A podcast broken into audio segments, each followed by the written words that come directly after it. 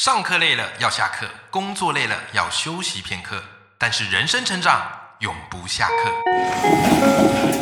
嗨，欢迎来到 Life 不下课，我是欧阳立中，每天陪你学习练功，一起玩出你我的理想生活。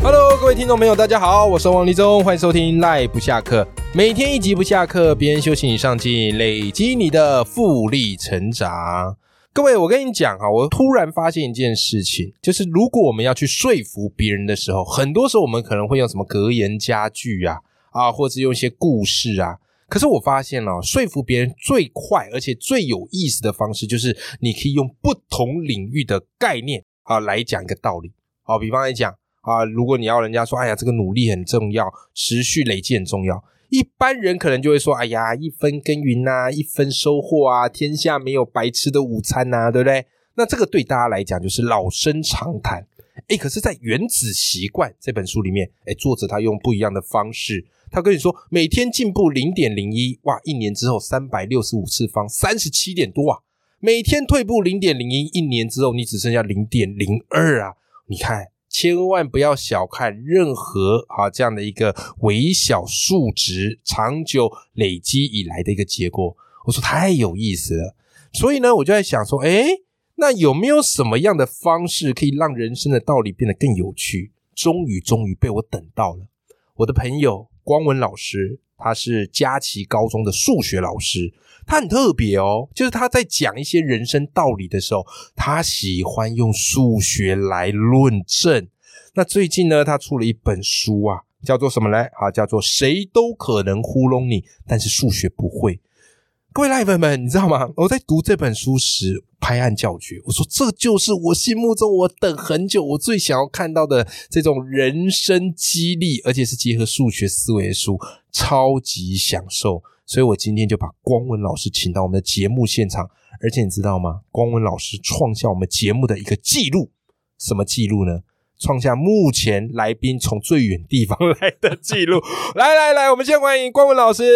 哎，各位赖粉大家好，我是佳琪高中黄冠文老师。来，光文老师跟我们说说佳琪高中是在哪一个县市啊？哦，佳琪高中是在台南，嘿台南对不对市？嘿哎，对你们前身是佳琪女中，对对对，现在是已经可以男女兼收对。都都有收吗？对对对那这样男生多还是女生多？以你的哎学校，女生多，现在大还概是女生多是三比一，女三男一。哦，了解哎了解了解。所以光文老师特别从台南上来台北，太感动了，谢谢光文老师。 呃不会不会，那光文老师就是，其实你这本书我读完，我觉得很有趣。以前我都很讨厌上数学课，因为数学我就觉得就是每算不完的题目啊，背不完的这个公式啊。哎，你不孤单呢？对，我不孤单吗？很， 你现在很多学生也是这样，对不对？对，很多人是这样子， 对对，哎、可是我知道你也掌握到说，哎、学生为什么不喜欢数学？嗯所以我在读你的书，我发现你很厉害的地方是，你要讲一个数学概念之前，你一定会去找一个很有意思的这个生活的故事啊，嗯哼或是例子啊，让大家很有共鸣。我举个例哈，比方大家有没有在看 NBA？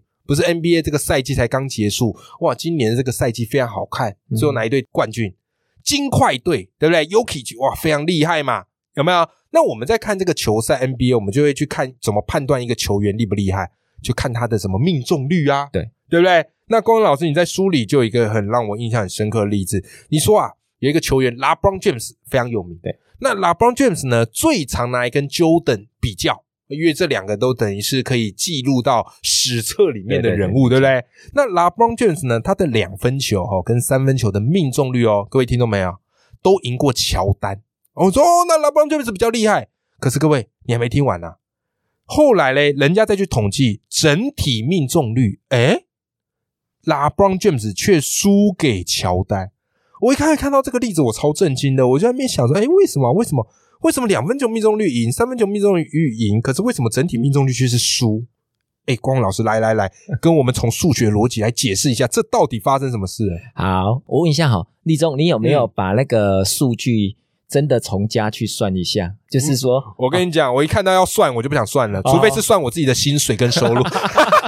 算别人的命中率，我就没兴趣。啊、很多人看到这个哈，第一个直觉说啊，一定是算错了，嘿嗯啊，然后应该有计算错误吧？觉也觉得对对对对对，然后后来去算，哎，还真的是哈、嗯 o k 好，那这很违反直觉哈，就是说。嗯我怎么可能？我两分球也赢你，三分球也赢你，而、啊、且只有两分跟三分，我合起来却会输你。对啊呀、对那如果你仔细去看的话，你会发现说，其实 LeBron Jones 的那个三分球嗯，投的比 Jordan 的三分球多很多。他很爱投三分球，对，就是呃，相对之下，对那我们都知道三分球的命中率一定比两分球的命中率低，嗯，对三分球命中率如果有个三成就已经算蛮对厉对害对了，对不嘿对？啊，所以说他基本上就是他三分球的投的数目比较，他低命中率的他投的比较多，嗯好、嗯然后所以他相对之下命中率就会被拉低，哦，原来如此，对原来啊，如此所以书中其实你你可以去设计，它没有那么好设计，但是这个数据是可以设计出来的，是，但是我们书中讲的那数据是现实的，当然对 LeBron Jones 的数据是不准的，因为他还在现役，嗯但 Jordan 的数，嗯据是真的哈。嗯，对，那所以说以这件事情来讲，我常常问学生说，哎，那这件事情你看到什么？对，第一个就是，如果你今天想要提高命中率或提高成功率，嗯，那傻事少做，就是那种哦，低成功率的事情少做对对嘿对对，可是要这样说，其实也不是完全正确，因为是，三分球的命中率当然比较低，嗯，但是它基本上回馈是比较高的，嗯，嗯所以嗯你也不能说只做安全的事情啊。嗯，那这个东西就扯到数学的另外一块，就是如果激励跟报酬两个算在一起，嗯就是所谓的期望值。嘿，哦，原来如此。对哎，这个我就觉得很有意思，因为从这个例子里面你会发现，很多我们人生会遇到的状况，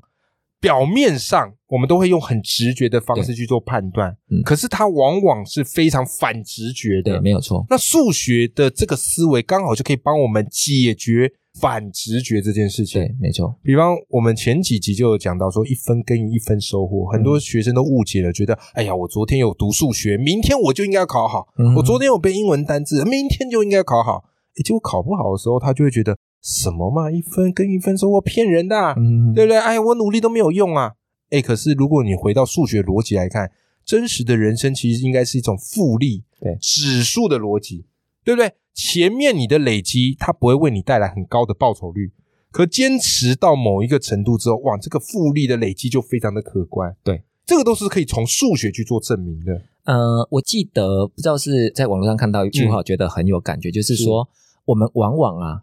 高估了嗯哦，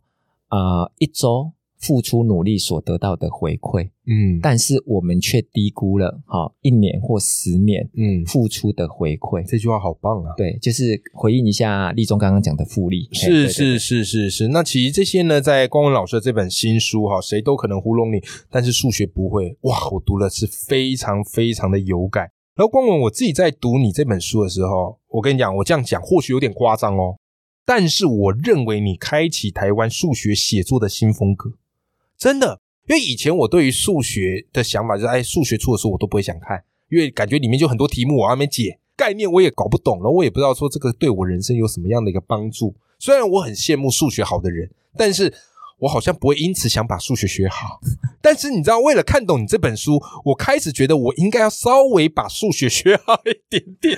为什么呢？就是我觉得你很厉害的地方，就是你把很多大家觉得很复杂的数学的概念啊，什么函数啦，什么指数啦，啊等等等等啊，几率啊，然后用一些很有趣而且具体好懂的东西让我们理解。你是怎么样去办到这件事情的？好，谢谢立中哦哈、嗯，让我先从那个空中掉下来哈、刚刚被 被你包到，我整个已经悬空了，我先掉下来，回好来回拉来地下球，来拉下来哎拉拉下下来来一下一 下拉下来一下，好，OK 好，应该说。大部分的数学的书都会告诉你说，啊，可能是数学在哪里是用到数学，对啊，或是啊、这些其实都是数学，或是数学可以解决哪些问题。是可是我这一本我会用比较人生哲学的方式去诠释这些东西。其实，因为我很喜欢对岸的一个作家叫嗯吴军老师，哦，吴军老师，对对对是对。，然后我那时候觉得哇，原来是可以这样去看待数学的。嗯，然后我觉得那样的方式让我觉得很感哎，跟我动。们分享一下吴军老师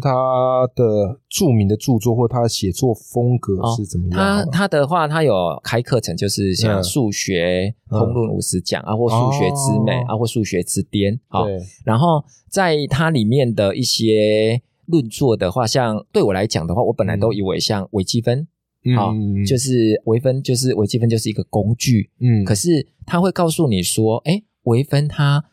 基本上它不是只是在做这件事情，它是在看、你要着重的是变化。嗯那如果什么叫不可为，啊，我们讲不可为就不可为啊，嗯就尖点啊，不可为。那但是他跟你讲说，如果东西是尖点的话，代表那个曲线不平滑了，代表那个系统到那里是怪怪的，有问题。嗯然后我就说，哦，原来来可以这样去看待一件事情。是嘿，然后我想要分享书中的一个故事，嗯哦，就是很多读者跟我反映说，他们很喜欢这个故事，哦嘿好，就来是跟我们分享呃，有一个长老，他有一个五岁的女儿，嗯嘿，然后那个五岁的女儿天天吵着她爸爸说：“爸爸，我也要跟你一样，嗯要当部落的长老，好不好？”爸爸总是笑着跟她讲说：“可是我们部落里规定，只有男性才可以当长老。”诶。嗯然后他就说他，但是好像听不懂，他就一直读爸爸。那你女儿如果一直读你的话，你会怎么做？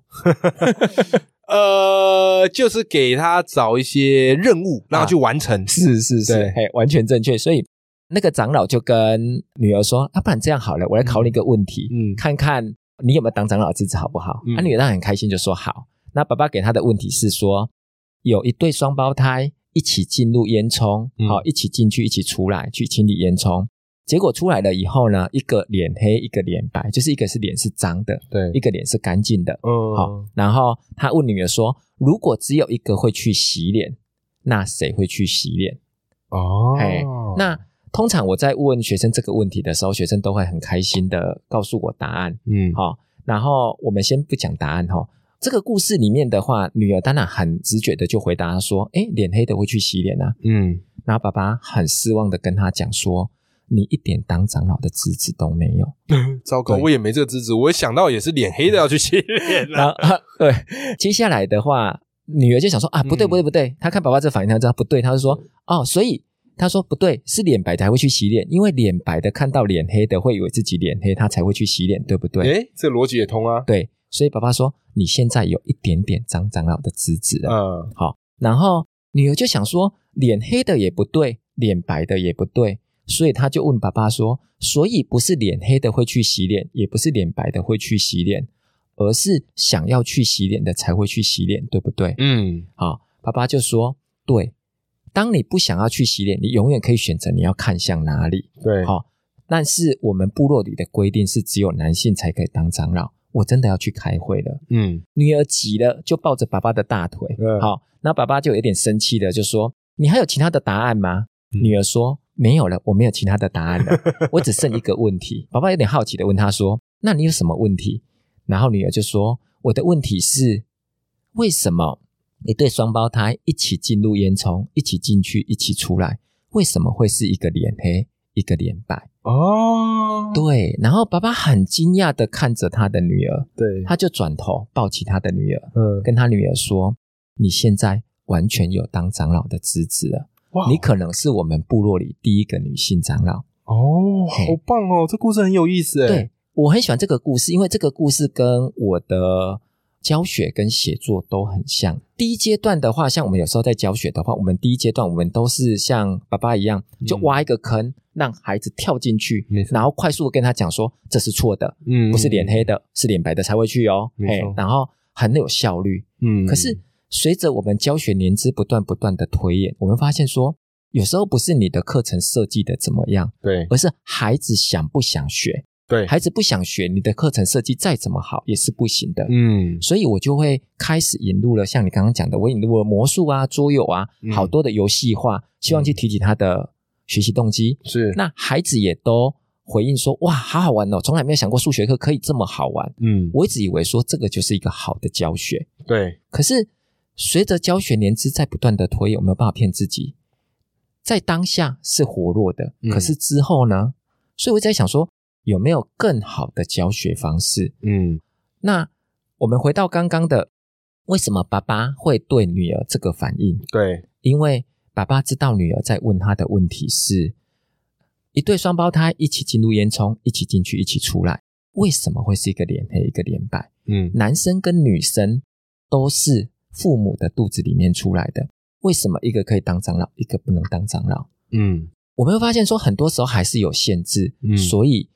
能不能用一个更有感觉的方式，把它拉到一个情境，嗯让他很自然的去了解你要跟他传达的意思。嗯这是我目前想要往这个方向去努力的。嗯，真的很不简单。就是我觉得数学你要教的很简单，很容易，你就是说哎，这个背起来学嗯就会了。可我觉得在这本书其实也展现出公安老师你对于数学教学的一个态度，嗯就是你不仅想要告诉学生的观念，你也想要告诉他，透过这个观念，你去思考人生未来你可以怎么做对。这是很不简单的一件事情。OK，那我们今天邀请到的呢是佳琪高中的公文老师，他最近他出了这本书，叫做《谁都可能糊弄你，但是数学不会》。这本书你放心，就算你数学已经忘个精光，或是你数学不好，你都不要错过它，因为公文老师最擅长的就是把很复杂的数学概念解释成非常接地气、非常落实的生活情境。你看完这本书，